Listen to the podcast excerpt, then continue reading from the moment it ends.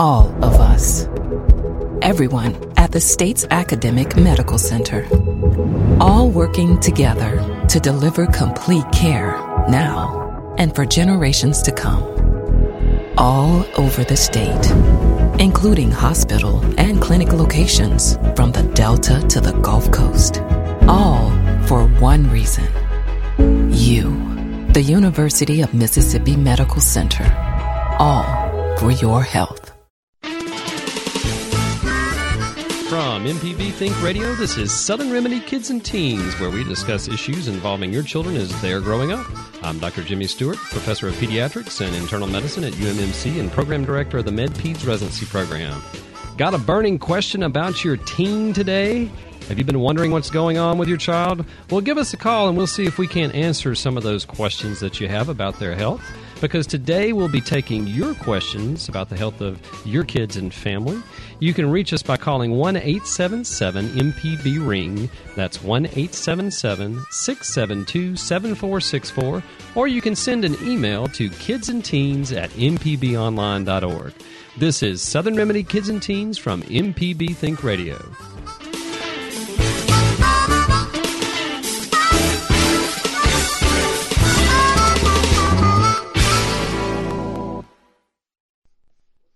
Live from NPR News in Washington, I'm Jim Hawk. Donald Trump's campaign chairman says the candidate will support the House Speaker in his congressional bid for re-election, despite saying earlier he wasn't sure. He's going to support Paul Ryan. He, I mean, he does support Paul Ryan. He said he's going to work with Paul Ryan. Uh, yeah. So th- there's no issue about that. Uh, he didn't take a position in the primary. Uh, he said he's not taking a position in many primaries. Paul Manafort speaking on CBS this morning. Trump campaigns in Maine today, while Hillary Clinton is in Nevada. NPR has learned that the National Institutes of Health plans to lift a moratorium on funding a controversial area of scientific research. As NPR's Rob Stein reports, the NIH wants to let researchers use government money to create animal embryos that are part human, part animal. Scientists want to use new genetic engineering techniques and human stem cells to create pig, sheep, and cow embryos that are partly human. They hope this will let them find better ways to prevent and treat all kinds of terrible diseases, like growing human organs in animals for transplants. But the research raises lots of ethical issues and fears fears about animals with partially human brains or animals with human sperm and eggs accidentally breeding, creating human embryos. But the NIH concluded the research is promising, so promising it should move forward, and that it can be carefully monitored to prevent any of the worst fears from coming true. Rob Stein, NPR News. The suicide rate among veterans is increasing faster than the rate for civilians. NPR's Quil Lawrence reports on new comprehensive data from the Department of Veterans Affairs. The new VA study looked at 55 million veterans' records from 1979 until 2014 from all 50 states. It concludes that on average, 20 veterans take their own lives every day. About 65% of those vets are at least 50 years old, but the hardest hit group is aged 18 to 29. The risk of suicide across all ages is 21% worse for veterans. While suicide is increasing nationwide, it's increasing at a much higher rate among former military, though that includes many who never deployed to war or saw combat. The rate is much lower for vets receiving VA care than for those outside the system, especially female veterans. But the VA is still facing a shortage of mental health professionals nationwide. Quil Lawrence, NPR News. The Bank of England has cut its key interest rate to a record low, just a quarter of 1%. The central bank is also expanding its stimulus program to pump an additional 79 billion into the economy. The number of Americans filing for unemployment benefits rose by a few thousand last week, but the trend continues to point to a healthy labor market. Claims have now been below 300,000 for 74 consecutive weeks, the longest streak since 1973. You're listening to NPR News in Washington. Cracks are appearing in the leadership of Boko Haram, with the Islamic State group announcing a new head for its West African ally. However, NPR's Ofeibea Quist-Arcton reports the ousted leader of Nigeria's extremist group maintains he's still in command. Who leads Boko Haram, Abu Abubakar Shekau or Abu Musab al Barnawi? Shekau has been head of the extremist group since 2009 and says he still leads Nigeria's militant group. Boko Haram pledged allegiance to Islamic State last year, ISIS has now named al Barnawi the new Boko Haram head, indicating a shift in strategy. In an Islamic State publication, al Barnawi threatens to bomb churches and kill Christians and also pledges to halt attacks on mosques and markets used by ordinary Muslims. Under Shekau, Boko Haram has targeted and killed more Muslims than Christians in raids by suicide bombers and gunmen. Ofeibea Quist-Arcton, NPR News, Lagos.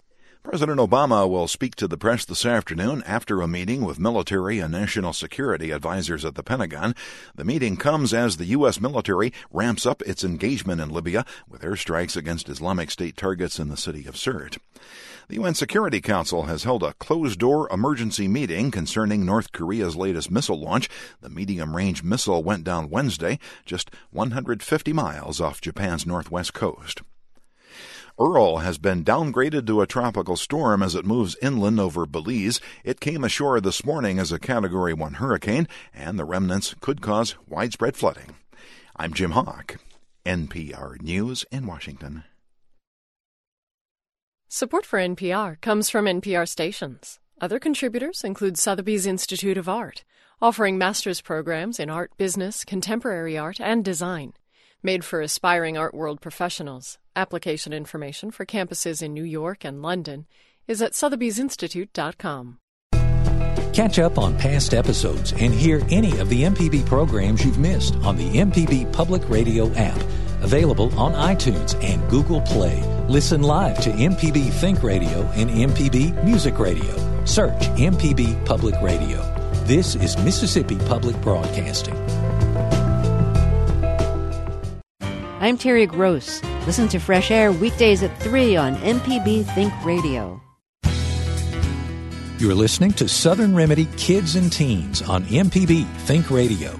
We're glad to take your calls at 1 877 MPB Ring.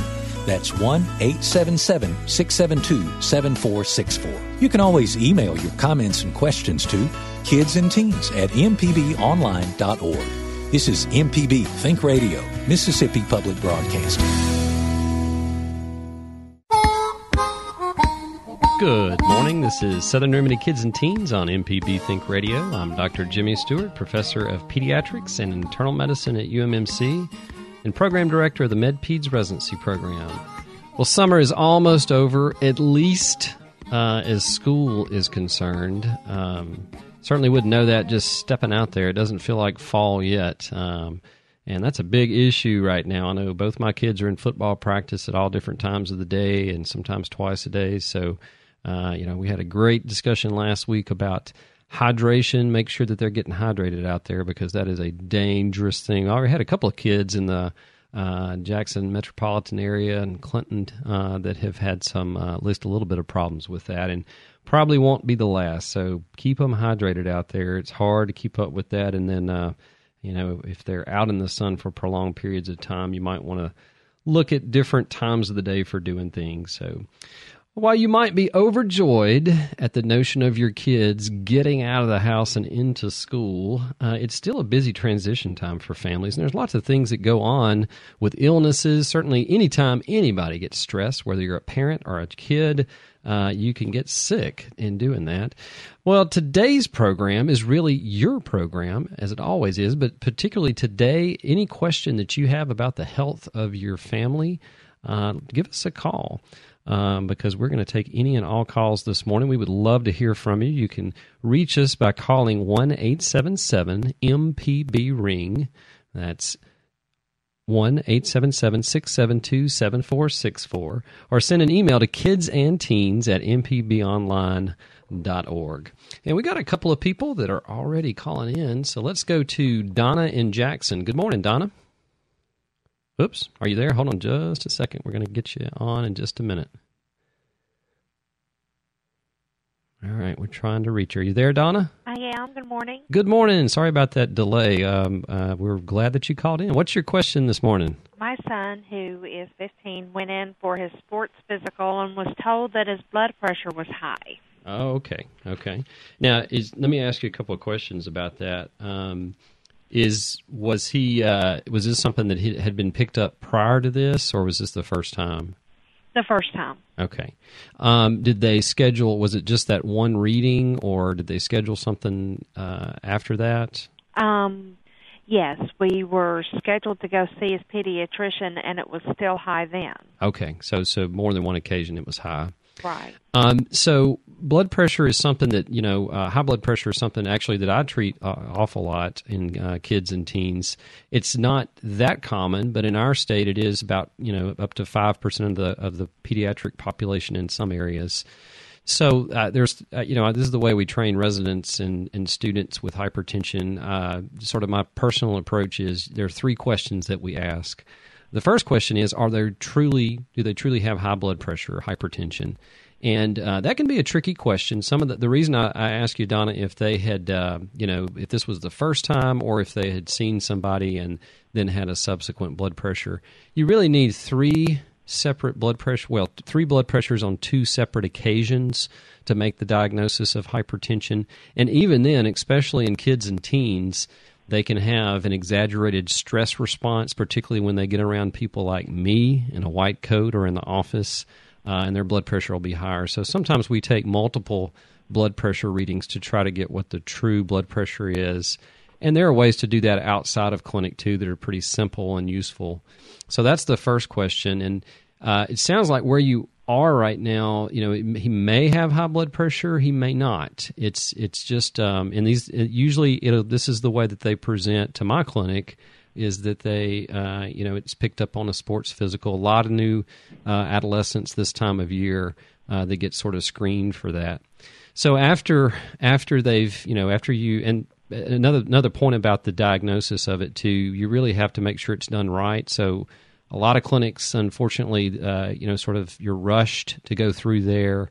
Uh, blood pressure is not taken uh, with with patient rested and with the appropriate uh, cuff and in the appropriate manner and with somebody that's trained to do it. So it's it is difficult, particularly in an adolescent. Um, another thing I would say is if they do have high blood pressure, which again it sounds like the jury's not quite in on this with your with your uh, son, um, is that uh, you know then they need to ask the question, well, what's causing it? And with 90 percent of our teenagers, uh, they have what we call primary hypertension, uh, which usually means it's a combination of what they're eating, uh, usually not eating a healthy diet uh, or as healthy as it could be. Uh, it's related to inactivity a lot of times, not every time, but a lot of times, and then also family history. So if they have, you know, in your family, if you've had you know one or two parents that had high blood pressure at an early point in their life, say in their twenties, uh, then that might make uh, the children a little bit more at risk for having that. And then usually, what what you can expect is some lab tests to try to figure out those first two questions, uh, and if there's any damage from the high blood pressure. And usually in teens, we don't see that. If if all those lab tests are normal, then usually we would do what we call lifestyle modifications for six to twelve months and again, these are just uh, you know specific recommendations on what what they're eating. The DASH diet, particularly in a 15 year old, has been well uh, validated. You can Google that online. You don't, don't really have to wait to get on that. It's not something that's that's just that special. It's sort of a Mediterranean diet that's high in uh, fruits and vegetables and not a lot of processed foods or red meat. Um, is a challenge though sometimes for teens to stick to that and then act physical activity. And usually, if if all those lab tests are normal, then we would you know maybe do that for about uh, six months to a year, and uh, and recheck the blood pressure periodically.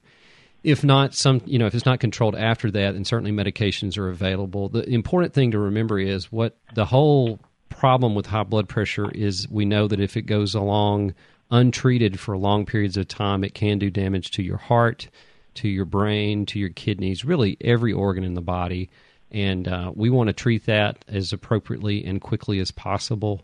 We use diet and exercise as a as a base, as a foundation for all patients. But if they're not controlled after that, we really, you know, uh, start to introduce medications to try to get it controlled. And uh, if if he has it, if it's something that needs to be treated with something other than diet and exercise, um, the important thing is the, the the secondary goal is to allow them to do anything and everything that they could normally do. So that includes eh, you know playing sports. Um, And something else to bring up too that you might want to you know ask them about you know any kind of supplements uh, that they're using. There are some supplements and energy drinks that have extremely high amounts of caffeine and uh, other substances that are sort of touted as natural but can raise blood pressure. So that's that's one of the things that that you would want to go over. So I I'd encourage you to follow up with your pediatrician on that and just, you know, again, the jury's still out probably on that blood pressure. But even if it's high, there are some things that you can do to get it down that can allow him to uh, to live a normal teenage lifestyle.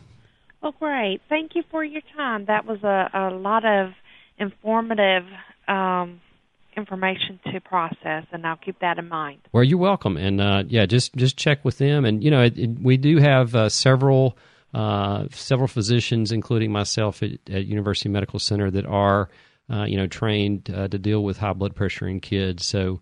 Uh, certainly, we'd be glad to see them if their, you know, if their doctor wants them to. So, thank you for for calling this morning, Donna. That's a great question. I could talk all day about hypertension, so I try to keep it uh, try to keep it uh, concise. Probably wasn't as concise as you wanted, but uh, that's always something that's uh, that's important to me and and uh, needs to be addressed. We're talking about uh, any and all things today. Any kind of health questions you have about the health of your children or your family, you can give us a call this morning at one eight seven seven MPB ring. That's one eight seven seven six seven two seven four six four. Uh, or you can email us at kids and teens at mpbonline.org. Uh, let's go to Jared in Vicksburg. Good morning, Jared. Oh, good morning, Dr. Stewart. How are you this morning? Good. Uh, do you have a uh, question for us? I did. So, uh, me and my wife have been dealing with something called colic in our mm. six, uh, uh, just a six-week-old son, and man, he's always really cranky. And our um, our pediatrician just suggested starting him on Zantac but we really want to keep down any medications or any unnecessary medications. Uh, is there anything else that we can do to help help with these symptoms? Yeah, yeah, right. I got you. So, so he's six week old, you say, or yes, sir. Okay, yeah. So, uh, first of all, uh, my uh, condolences to you for dealing with colic. If you've ever had a child with colic, it is something that is not easy to deal with, and it um, you always I always want to encourage my parents of patients that have colic. Uh, it is something that won't harm the child. I think it harms adults in just having to deal with it. Unfortunately, we don't know a whole lot about colic, about what causes it. Um, uh, we do have some theories about that. Um, and, uh, you know, you can try a lot of different things for colic. Sometimes they work, most of the time they don't. Um, and everybody has their own favorite thing gripe water or certain different feedings. But in truth, most of it will work itself out within about, you know, where you are right now, six weeks. So six weeks to eight months is usually about the tail end of that. And, uh, and for those of you who don't know, colic is usually a colicky baby is one that cries unconsolably for no particular reason. Uh, it can be and frequently is after feedings, um, although it's not really linked to any kind of problem in uh, the uh, you know the gut of the child. But uh, so your pediatrician, um, if they recommended Zantac, Zantac is an antacid. It's been around for a long time. Uh, it's it's uh, used in both kids and adults to decrease the amount of stomach acid. And one of the theories of colic, and there may be some other symptoms that your pediatrician is is picking up on too. Um, one of the uh, theories is that there's an increased acid production in these kids uh, that can make symptoms worse.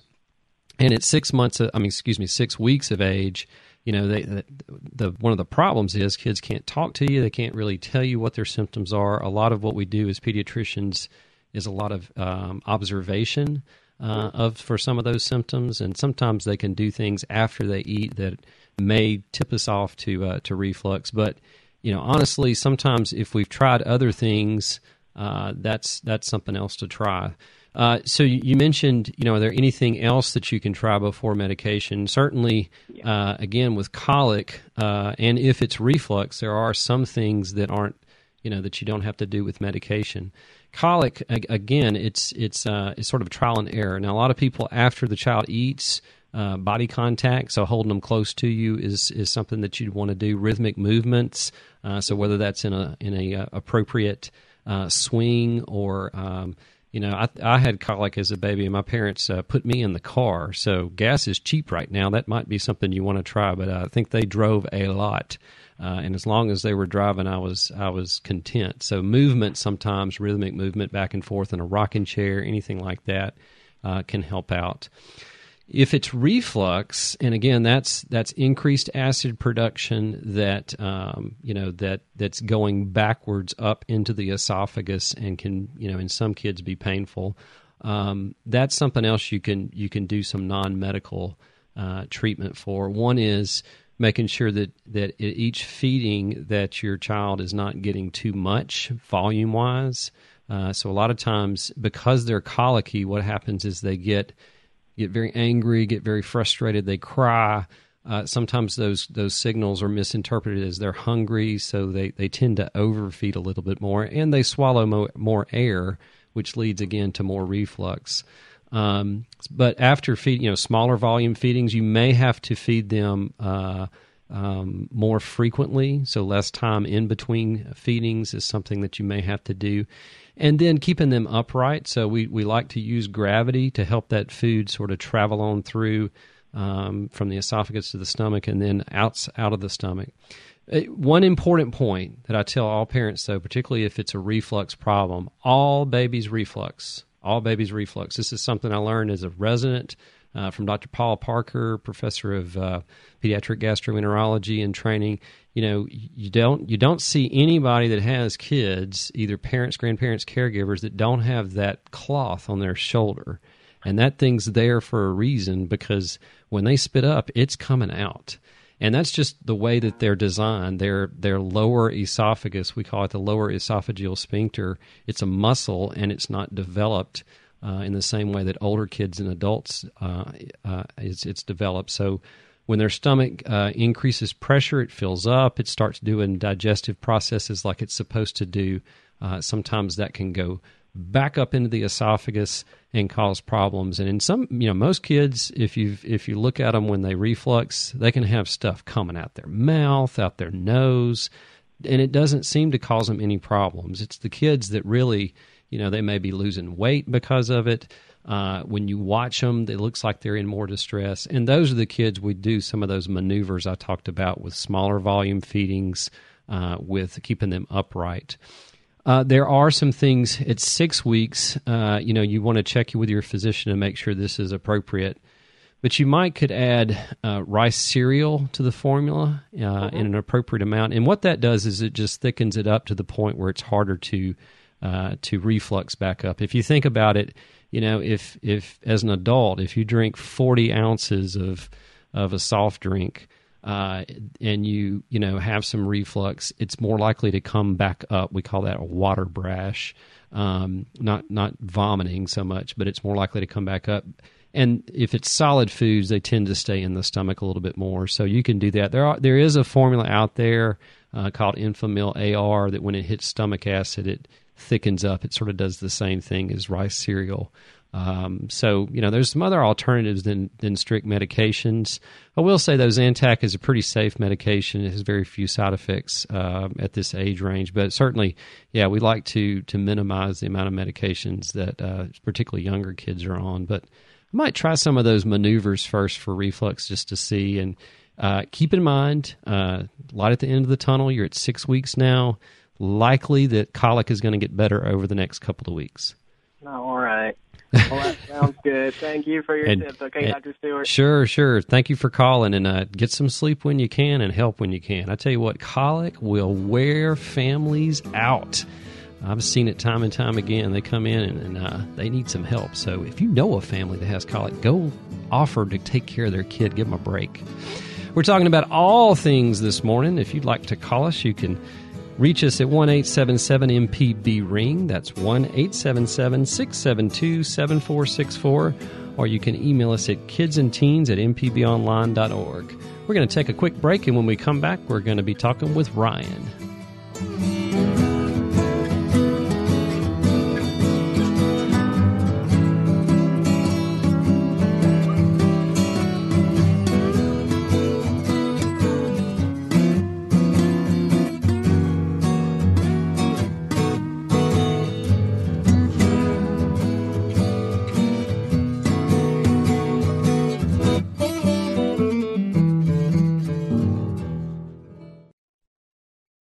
Support for MPB comes from Fondren's First Thursday, today, beginning at 5 p.m. A community event featuring local art, merchants, live music, family activities, and craft beer. More details at fondrenfirstthursday.city. Your favorite MPB Think radio shows are now available on your favorite podcast app. So open that app and subscribe to any local program you love, like Everyday Tech. Android does have the most delicious operating system, I find. Jelly, is it Jelly Bean? The Gestalt Gardener. What's up? What you got going on? And of course, MPB's Season Pass with myself, Sam Wells, and Jay White. That's my guys, man. So what are you waiting for? Go search and subscribe today. This is MPB Think Radio, Mississippi Public Broadcasting. You're listening to Southern Remedy Kids and Teens on MPB Think Radio. We're glad to take your calls at 1 877 MPB Ring. That's 1 877 672 7464. You can always email your comments and questions to kids and teens at mpbonline.org. This is MPB Think Radio, Mississippi Public Broadcasting. Welcome back to Southern Remedy Kids and Teens. I'm Dr. Jimmy, and uh, we're taking all calls this morning. That means if you have any questions about the health of your kids, teens, family, give us a ring this morning. Some time for some good free advice. We're going to try to answer your questions about the health of your family because it's important to us, and uh, that's what we do. Um, the number to call, if you have that one of those questions, is one eight seven seven six seven two seven four six four, or you can email us at kidsandteens at mpbonline.org. I had a caller, too, that had to go, and they were going to uh, have a comment about uh, the blood pressure uh, a patient, the 15 year old who had a blood pressure, you know, relaxation techniques was what they were going to bring up. That's certainly something that you can, um, you know, suggest and do. Biofeedback is actually a great way to get blood pressure down. And uh, it's thought that individuals who have what we term white coat hypertension, uh, which is not, you know, it's basically we, we would want to know what their blood pressure is outside of clinic because that would be important. And there's, again, there's other ways of monitoring that with, um, with uh, blood pressures that they take themselves or with uh, specialized monitors that do that over a period of time. Uh, but relaxation can be a great way to uh, to treat that. And you know, if you have white coat hypertension, it's not entirely normal because it's an exaggerated stress response. I mean, if you think about it, uh, you know, driving in Jackson traffic uh, or some other places, uh, certainly that's a stress response. Uh, and it's interesting if your blood pressure goes up then and you're on the road all day long, then that's going to have its effects uh, down the road with uh, in regards to heart attack, stroke, and those types of uh, risk factors.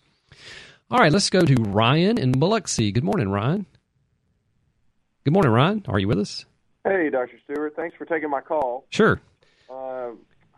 Uh, had a quick question for you. My wife Anna and I we recently took our eight-year-old son to his pediatrician just for a regular wellness visit before he started school, and he said he heard a heart murmur. Mm-hmm. And my kid is normal; he's active, and the pediatrician said there was nothing to worry about, um, and he doesn't seem to be having any problems. But I, my wife and I were concerned. Does he need to see a cardiologist? Yeah. How old did you say that he was again? He's eight years old. Eight years old, yeah. So, so heart murmurs. Uh, I guess we should define sort of what that is. So, when the when the physician um, does an examination on a patient, they you know they listen to their heart. They're listening for for both normal sounds and abnormal sounds. Usually, when uh, we you know when we tell patients that they have a heart murmur, it means that they have an extra sound in there. And heart murmurs, particularly in kids can be normal or abnormal.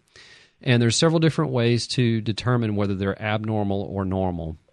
One way is by exam. So some types of murmurs, particularly if they're not, um, you know, they're not too terribly loud, so the intensity of the murmur is not loud. Um, it, based on where they are in location, the character of the murmur. I mean, these are all things that are sort of subtle, but um, you know that you can pick up sometimes. And and particularly as a pediatrician you know we get uh, a lot of kids that come in with what we call innocent murmurs or a flow murmur. Uh, and those are totally normal. And it may be that when they heard it that's probably what they heard the characteristic of that. Um, if your child doesn't have any other health problems um, you know, it's probably at that age they probably don't have any anything else, and a lot of times we'll we'll monitor those over time. So we'll bring them back in, you know, three to six months of age, or even once a year, and just listen to that murmur again and see if it's changed. So I guess the, you know the question is, do you need something else like a, an appointment with the cardiologist? And if it's if it sounds like one of those murmurs, uh, you know, certainly you don't need to see them, and uh, don't necessarily need an echo. An echo is just an ultrasound device that looks at the at the heart chambers and at the valves and make sure uh, makes sure that they're working appropriately and not having any problems. So if your pediatrician, you know, if they feel comfortable doing that, and they've, you know, certainly uh, most pediatricians would feel very comfortable with making that distinction.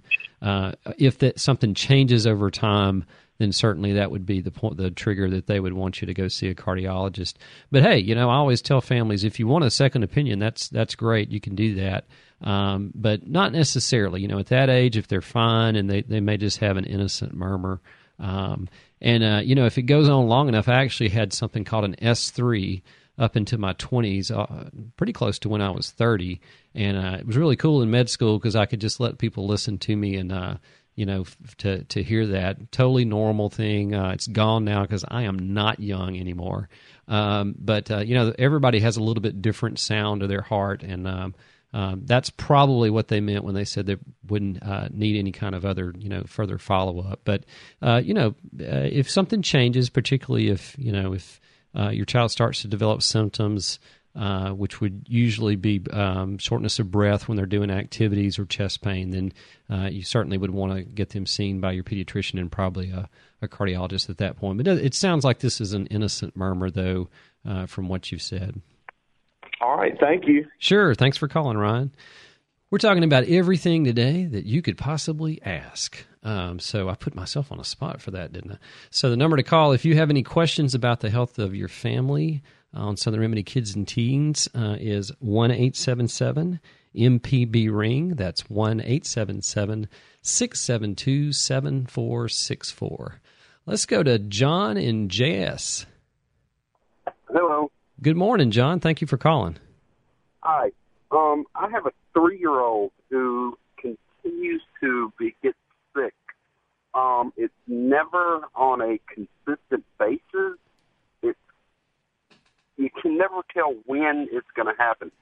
He can tell me about a mi- thirty seconds to a minute before, but you know it's never on a consistent basis. It's never right after he eats. But I mean, well, it's not consistently consistently after he eats, but his pediatrician can't figure out what's going on. We can't connect it to anything. So, what do you suggest? Uh, and, and by getting sick, you mean vomiting after that? After Yes. and then these episodes? Okay. And as you said, it- Projectile. okay, okay. Uh, are there time? Is this with every time? You said it's inconsistent with feedings. Are there times when he can keep it down, and other times that he can't?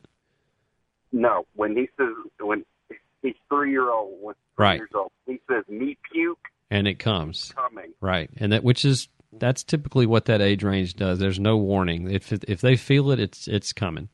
And you're lucky to get a warning. Um, so, uh, do any of y'all have reflux or gastritis in the family? Anybody have that?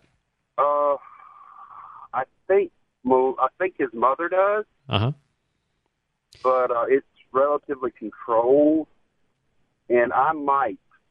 Okay. But Yeah. Yeah, so so this sounds like it might, and there could be a couple of different things in a three year old.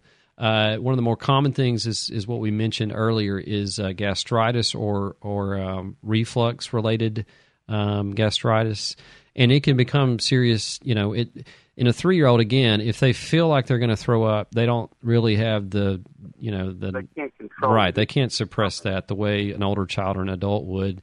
Um, and certain foods may be triggering that. So certain foods that increase acid production, Well, I thought it might be tomatoes at one point, but yeah, it wasn't. yeah, and and it's hard to tease those things out.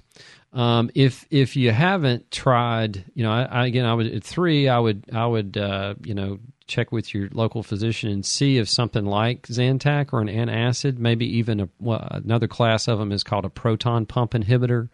Um, a short course of that may be in order. Um, uh, we've we're sort of getting away from uh, putting you know people on these for the rest of their lives just because of Oh, yeah. potential side effects. But you know that might be something to to at least try because a lot of times what happens is the the lining of the stomach gets irritated to the point where it needs time to heal. And every every time you throw up, you just sort of make that worse. Same thing with the lining of the of the esophagus, the tube that connects the throat to the, to the stomach. So that may be something to sort of quiet down the process, you know, to decrease the the amount of acid production. Um, would like a would like a cough syrup cause the irritation of uh, lining of the stomach? Yeah, it can. Uh, now, cough syrup sometimes they'll, uh, depending on what the ingredients are in there, they can they can do that. Sometimes you can, you know, there's some kids that throw up after coughing too. We call that post-tussive emesis. Uh, so you know, sometimes we will use that. I would start there if that's still a problem. I would say a pediatric gastroenterologist is is who I would see. Uh, and you know, at three years old, they may want to try again the trial of those antacids for a while uh, to uh, decrease that production and see if that improves the symptoms. Has he lost any weight with this? No, no, he's gaining Okay. nicely.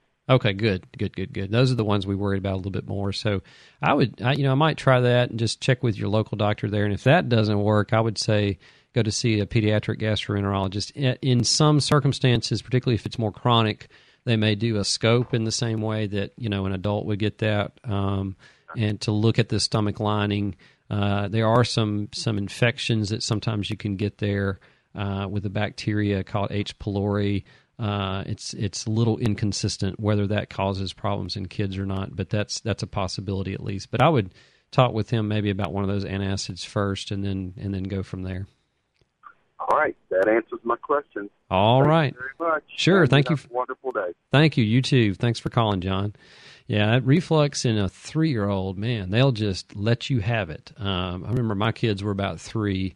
Uh, one of them was, my oldest was, I believe, and uh, we were on our way home from something, and he just said, throw up. That's it. That's all the warning I got. And then I caught it uh, all over me uh, getting out of the car. So, uh, yeah, you had to sort of play dodgeball with a three year old like that. Um, but fairly common thing that we, that we see uh, is with reflux. Let's go to Clark in Jackson. Good morning, Clark. Good morning, Dr. Jimmy. This is Clark in Jackson calling about uh, Little Jefferson. I think we spoke about him last year. Ah, the name sounds familiar. Yeah. Yeah, so last time I called, Little Jefferson was having this itchy rash, and I think you said to give him some Benadryl and uh, or some Benadryl cream or something, and that seemed to work. So he's six now and has been having some heartburn after he eats a lot of pizza. Uh, I don't really know what to do. I gave him some Advil at first. but Some one of my friends told me not to do that, and uh, somebody mentioned some Zantac, but I don't want him on too many medicines. I was just calling to get your opinion. Sure. So you said he's six now? Yeah, he's six. Okay.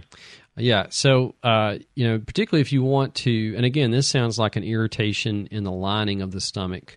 Uh, with and different foods sometimes do that. More acidic foods that you know, are, or at least are going to cause an increased acid production in the stomach to try to digest that can sometimes trigger it. Everybody's a little bit different in those, though. I mean, some people can eat one thing and it's okay. Um, so at six years old, uh, that would be the most common thing, and you know, sort of heartburn after eating something like pizza. Um, uh, I would, you know, the easiest thing from a treatment standpoint is, you know, you go to the doctor and you say, "Doctor, my arm hurts when I when I do this," and the doctor says, "Well, don't do that." Uh, so if pizza is a problem, you might want to steer away from pizza. And I know that's easier said than done uh, in some circumstances, but generally fast foods increase acid production um, uh, more so than than healthier foods. Uh, unless we're talking about things like uh, our last caller mentioned, you know, tomatoes as being one of the classic things to do that that have more acid in them. Some fruits will do that as well. Um, so eliminating the food may be the the first thing I would do to try to you know decrease those symptoms. Now you mentioned Advil, I believe, in given uh, Jefferson uh, as a treatment. Now that's prob I probably would steer away from those. Those are Advil is an NSAID, so it's ibuprofen, and that's a non-steroidal anti-inflammatory. Uh, those medications are used for pain, for uh, inflammation and fever, um, anti anti inflammation and fever. And uh, but what they can do to the stomach is it can make it sort of worse because they decrease the way that the stomach, some of the uh, natural hormones the stomach uses to keep it uh, protected against the acid production. So it's not common, but I, you know I probably would not use that.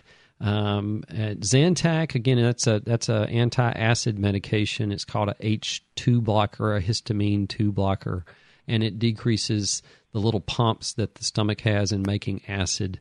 Uh, so a short course of that would certainly be fine. Again, it might let the stomach sort of heal up. That in combination of, of not using, you know, not giving them pizza for a while or, or whatever else you can identify as triggering it, um, it that that would be helpful. Uh, food diaries sometimes can be useful too. So if you write down, you know, when they have an episode, think back, okay, what did they eat? Particularly the last meal, uh, maybe even all the food that they ate, uh, you know, during the day uh, prior to that, just to sort of see um, if that's a cause uh, that it might be. But I, you know, getting away from the pizza, um, trying not to overeat with portion sizes. Again, with a with a six year old, that's a bit of a challenge sometimes. And then uh, maybe not giving the Advil, but maybe doing a little bit of the um, little bit of the Zantac, uh, at least for a short course, just to see if that would if that would help. Does that does that sound okay, Clark? Yeah, I think I think we can do that. And he loves the pizza, but we'll we'll see if we can steer him away from that. I yeah. appreciate it, Doctor Jimmy. Sure, thank you for calling. Yeah, pizzas that's hard to get. Uh, and you get into routines too. I know we uh, we in our family we get into routines sometimes about doing that. It's a whole lot easier when you got kids going to all different kinds of things to uh, to get that fast food or pizza, and certainly they they love it. Um, but it's uh, sometimes you got to deviate from that. Good lesson for your child too to learn along the way that sometimes you can't have everything you want, and you have to sort of go back to uh, doing things a little bit different. Let's go to Sherry in Clinton. Good morning, Sherry. Hi. Do you have a question for us this morning? I do, Dr. Jimmy. I want to ask about the Zika virus. I'm concerned for my grandchildren. Mm-hmm. And what I want to know is how, if a young female contracts the Zika virus, and then at some point later, five, six, seven years later, becomes pregnant, is that virus still in her system? Yeah, that's a that's a good question. Now Zika, I don't think I don't think anybody's out there that doesn't uh, you know hasn't heard about Zika. Uh, again, this was a virus that's uh, that was it's more common in the tropics, but of course with uh, world travel and with mosquito transmission, particularly here in the southeastern United States, it's a concern, uh, particularly during the summer months. And uh, the the the problem with Zika, usually, if for the person who is infected with it, if they're uh, you know even a child or an adult, you may have symptoms that are a little bit similar to the flu. So you may have a fever, you may have some aches and pains. Um, uh, headache is common with it uh, mu- you know, muscle aches and pains too with the headache. So uh, certainly, most of the time, you'll get over that infection without any uh, problems, um, and um, you know, and be immune to that uh, potentially afterwards. So that if you're exposed to it again, you could you could fight it off. the The problem with Zika that we're that we've seen is in pregnant women uh, who are exposed to Zika uh, most of the time through mosquito transmission, but there is transmission through sexual contact as well. Uh, then the baby, their babies are more at risk for some birth defects, which include microcephaly, which is an abnormal development of the brain, where the brain is smaller. They end up having you know smaller uh, heads because the brain's not developing, and then there's some other developmental problems over time uh, and really it causes a lot of problems. And we have seen this for at least a little while in the you know in the uh, developing countries. And again, the primary transmission is through mosquitoes. So the the virus is uh, picked up by the mosquito from one person and transmitted when it bites somebody else. However, the thing that's different, you know, we're very familiar, I think, with West Nile in the state, um, and certainly has a similar transmission through mosquitoes. The difference with Zika is that it can be tra- transmitted sexually. Uh, so, in a if a man uh, if a male uh, develops Zika, he can transmit that uh, to a woman through sexual contact, and actually up to six months later. So even if you've you've gotten over the Zika infection, uh, a male we know can transmit that up to six months. So you have to take precautions to try to decrease that uh, transmission. That's a real problem. The other problem is in uh, what we're seeing, sort of in a, one of the Miami neighborhoods, with local infections of Zika. So uh, that are now in this, you know, in the past couple of weeks, we've seen this that it's transmitted within that population. So, in other words, it wasn't brought into the United States from somebody who was exposed, say, in Central America or South America. Um, it's it was brought in, and now it's in some of the mosquitoes in the Miami area in one neighborhood. Um, most people think because of differences in the way we live in the United States that this is going to be a problem, but it's not as going to be a, a big a problem as it is in South America or Central America. Uh, the biggest thing is making sure you protect yourself against mosquito transmission. And if your partner has been exposed to areas that have Zika virus, and uh, you know, and and um, uh, somebody if if they're of there's any chance that they might get pregnant, they shouldn't have. They should have protected sex if they're going to have that. So your question was if if a female has that, develops that, and years down the road, uh, would it affect their baby? I, you know, right now we we don't have any evidence to say, you know, once you clear it from your system, which years later you should have cleared that from your system, then you shouldn't uh, have a risk of transmitting that. Um, ideally, if they're not exposed at all, that would be the, the best thing. Uh, but with the, you know, I think it's only a matter of time before we start to see more episodes of this with the way travel is. And it's a big, uh, you know, the Olympics going on right now in Brazil and Rio, uh, which is an area that has Zika virus. That's a big issue. That's why some athletes have opted, uh, male and female, to not go because of concerns over the transmission. Um, mosquito repellents work, they're safe in children and adults. Um, keeping your your screens, you know, if you open your windows at night, which even in Mississippi, it's still burning up. So, but if you do that, uh, you make sure you have screens on your windows or don't open them at all. And then uh, if you go outside, uh, you know, making sure that you're you're protected against mosquitoes. That's the best thing you can do. But you know, from the info that we have right now, uh, you know, particularly for your question, uh, years later shouldn't be a problem. Uh, hopefully, they wouldn't get exposed at all. And there's there's a lot of research right now, obviously, in a vaccine for this to try to prevent uh, transmission. Uh, because it, it does, uh, you know, in those those kids that are affected, I mean, that's just a devastation to that child and the family uh, that you would hopefully want to prevent. But what we have right now is just, you know, methods to not get bitten by mosquitoes. So thanks for thanks for calling, Sherry. That's a yeah, it's a big issue in the state that we uh, hopefully will not deal with, uh, but we want to be prepared with it if we do. So uh, take care of yourself if you're outdoors. We're going to take another break. When we come back, we're going to continue our discussion about any and any and everything that you want to call in about. So we've got plenty of open lines and a little bit of time left in the hour. So if you'd like to call us today with any kind of question you might have, the number is one eight seven seven. MPB ring. That's 1 877 672 7464. Or you can give us an email at kidsandteens at mpbonline.org. We'll be right back after this break.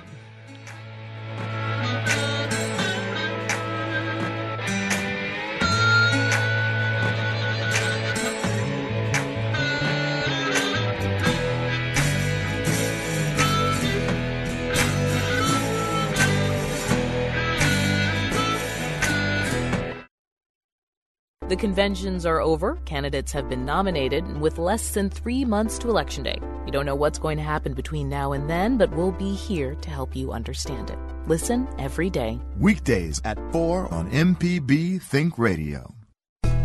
Catch up on past episodes and hear any of the MPB programs you've missed on the MPB Public Radio app.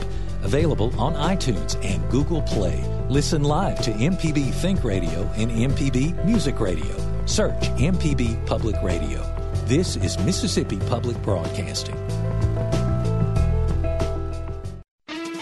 Hi, I'm Dr. Michelle Owens. I'm Dr. Allie Brown. Join us on Southern Remedy for Women on MPB Think Radio, where we talk about issues related to health from a woman's perspective. Listen to us on Southern Remedy for Women on Fridays on MPB from 11 to 12. You don't have to be a woman to call in, so we love to hear from you. It's the show for women and the people who love them. Join us tomorrow at 11 o'clock. We'll be taking your calls to answer all your health questions. It's Southern Remedy for Women on MPB Think Radio. This is MPB Think Radio, Mississippi Public Broadcasting. You're listening to Southern Remedy Kids and Teens on MPB Think Radio. We're glad to take your calls at 1 877 MPB Ring. That's 1 877 672 7464. You can always email your comments and questions to kids and teens at mpbonline.org. This is MPB Think Radio, Mississippi Public Broadcasting.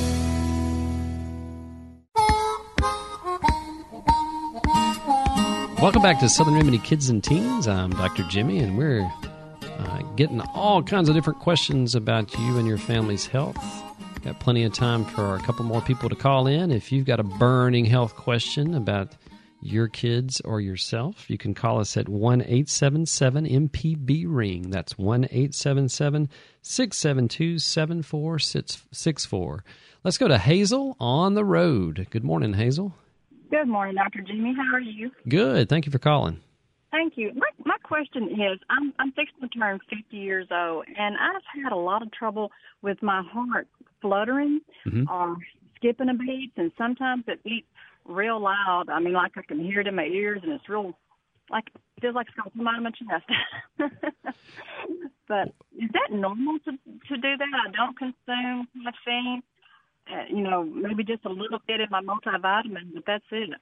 hmm Yeah, heart fluttering. Uh, it's it's common. The things I I would ask is, do you have any kind of other medical problems? Um, I, I did have high blood pressure at one time, which is under control. I don't even take my high blood pressure medicine anymore. hmm Yeah, so that's that's and that could be a risk factor too. Um, in making sure that it is under control, at least less than 140 over 90, maybe even lower than that. Um, let me ask one more question. When you have this heart flutter, fluttering, is it just any time of the day, and what happens with it when it when you exercise, like if you walk?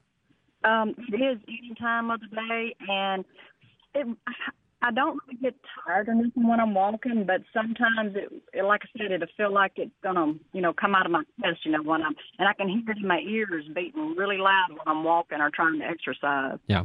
Okay. So, uh, yeah, at 50 years of age, and, and congratulations, by the way, with that birth. I hope you're having a big, nice, happy birthday coming up planned. I hope somebody's listening uh, on the radio uh, that knows Hazel and can throw her a big birthday party. Uh, so, uh, yeah, at that age, you start to get some uh, arrhythmias or extra heart, uh, you know, beats. Uh, a lot of people call them. Um, some of those are benign; they don't cause any problems other than just being so sort of an annoyance. Some of them are. They can be caused by changes in the heart itself, in the conduction system of the heart. Uh, or it can be caused by other things going on, like thyroid disease is a common one, uh, particularly an overactive thyroid, uh, and and some other conditions as well. You mentioned, uh, you know, uh, caffeine ingestion. Certainly, the more caffeine you ingest, the more likely you are to have uh, arrhythmias or extra um, um, beats in the heart. Um, it, there, there's a couple of things that we ask in the history just to sort of tease these things out. One of them is sort of the things I ask: What happens when they when what you know when what are you doing when they go on when they come on? Do they cause any problems and they limit your activities? Most of the time, uh, little extra heartbeats or fluttering of your heart that uh, goes away with exercise or doesn't cause any limitations in what you do. Most of those are benign. However, at age 50, uh, you know, if you were 20, I would say if it doesn't cause any problems and you can go on about your business and are fairly active, it's probably not that big a deal. At 50, I probably an easy thing to do uh, would be to do a at least a baseline EKG, which is just looking at the electrical activity at your heart of your heart. However, if you know, depending on when you have it, the best thing would be to try to get an electrical reading, an EKG of your heart while they're happening. Um, an EKG, if it's going on when you have it, uh, will catch that. But if not, you may you know they may want to do something called a Holter monitor, and that's just a an EKG that that takes your uh, the the electrical tracing of your heart continuously over a period of time, usually 24 to 48 hours, or an event monitor that does it longer than that to try to catch them. Um, but it, you know, I would I would probably check this out with your doctor at 50. That's a great time to go in and just make sure everything else is okay too, and just mention that to them. They'll probably start out with that EKG and may want to get one of those other monitors, the Holter monitor uh, or event monitor, try to, to delve that out. And then just making sure that you don't have other things like, you know, uh, thyroid disease that's, uh, that's sort of hiding out and causing those problems. I do. I do get weak sometimes with it. I feel tired. You know Yeah. what I'm saying in my chest. You know, it's hard to explain. It's like a weak feeling in my chest. I feel like I don't know. It's Yeah, if if you're having if you're having symptoms, I probably would go ahead and uh, get that checked out. So, uh, yeah, that particularly if it's if you're having symptoms like the weakness or any kind of chest pressure or pain or shortness of breath, yeah, probably should go ahead and get that checked out by your doctor. Thanks for calling, Hazel, and uh, happy birthday to you early. Let's go to Mike, who's also on the road. Good morning, Mike. Hello. Good morning. Ha- Thanks for calling. Thank you. Uh, I have a two and a half year old granddaughter that has adult sized bowel movements, and they are extremely painful. Mm-hmm. Is there anything she can do? We changed her diet and uh, and all, and she just has severe pain, and it's from the size. At her size, it, she's not overweight. hmm Yeah, so it sounds like she's dealing with some constipation, um, which can make the bowel movements over time bigger uh, because less gets out at a time. At two years old, that's one of the times we start to see a lot of constipation problems. Um, the the problem with a two year old is once they've had these these painful bowel movements because they're so hard, so large to pass, is they do the same thing we do if we're on the road or uh, you know doing something for a long period of time. We suppress that impulse, and uh, we'll just go to the bathroom later. What a two year old though, when they have that impulse to go, they they clamp down and it goes away just like it does in us. But as far as she's concerned, nothing good ever came out of her bottom uh, because of that pain. So she never wants to have a bowel movement, and it just compounds the problem because more and more backs up upstream of that. Uh, the thing that you have to do is you have to get the bowel movements loose enough that they they really can't hold it at two. Um, so that it's loose, loose, loose, loose, loose. Uh, you want to do that over time so that she knows, okay, now every time I have a bowel movement, it's not going to hurt. So a stool that's that's barely formed. Uh, sometimes, if it's been going on long enough, you have to clean them out. So there's there's some things that we would give them to do that. There are some you know some things like Miralax over the counter that's very safe. Uh, you can it's a powder. You can put it in as a capful in um, in any liquid, and uh, and it's you know it's really well tolerated. Increased water ingestion is something that you can do too. So uh, you know those are a couple things I would do first, but you probably need to talk to your physician about that to get a good plan how to get her cleaned out on a regimen where she's having looser bowel movements. And we're talking, you know, at least a few months, probably three to six months to get her back to the point where she can cannot have that constipation. Thanks for calling, Mike. Unfortunately, that's all the time we have today. We want to thank everybody for calling in. I uh, got some great discussions about a number of things. Southern Remedy Kids and Teens is a production of Mississippi Public Broadcasting Think Radio and is funded in part by a grant from the University of Mississippi Medical Center and generous support from the members of the Foundation for Public Broadcasting in Mississippi. Today's show was engineered by Jay White. I'm Dr. Jimmy. And you can join us next Thursday at 11 for Southern Remedy Kids and Teens. And stay tuned for NPR's Here and Now coming up next on MPB Think Radio.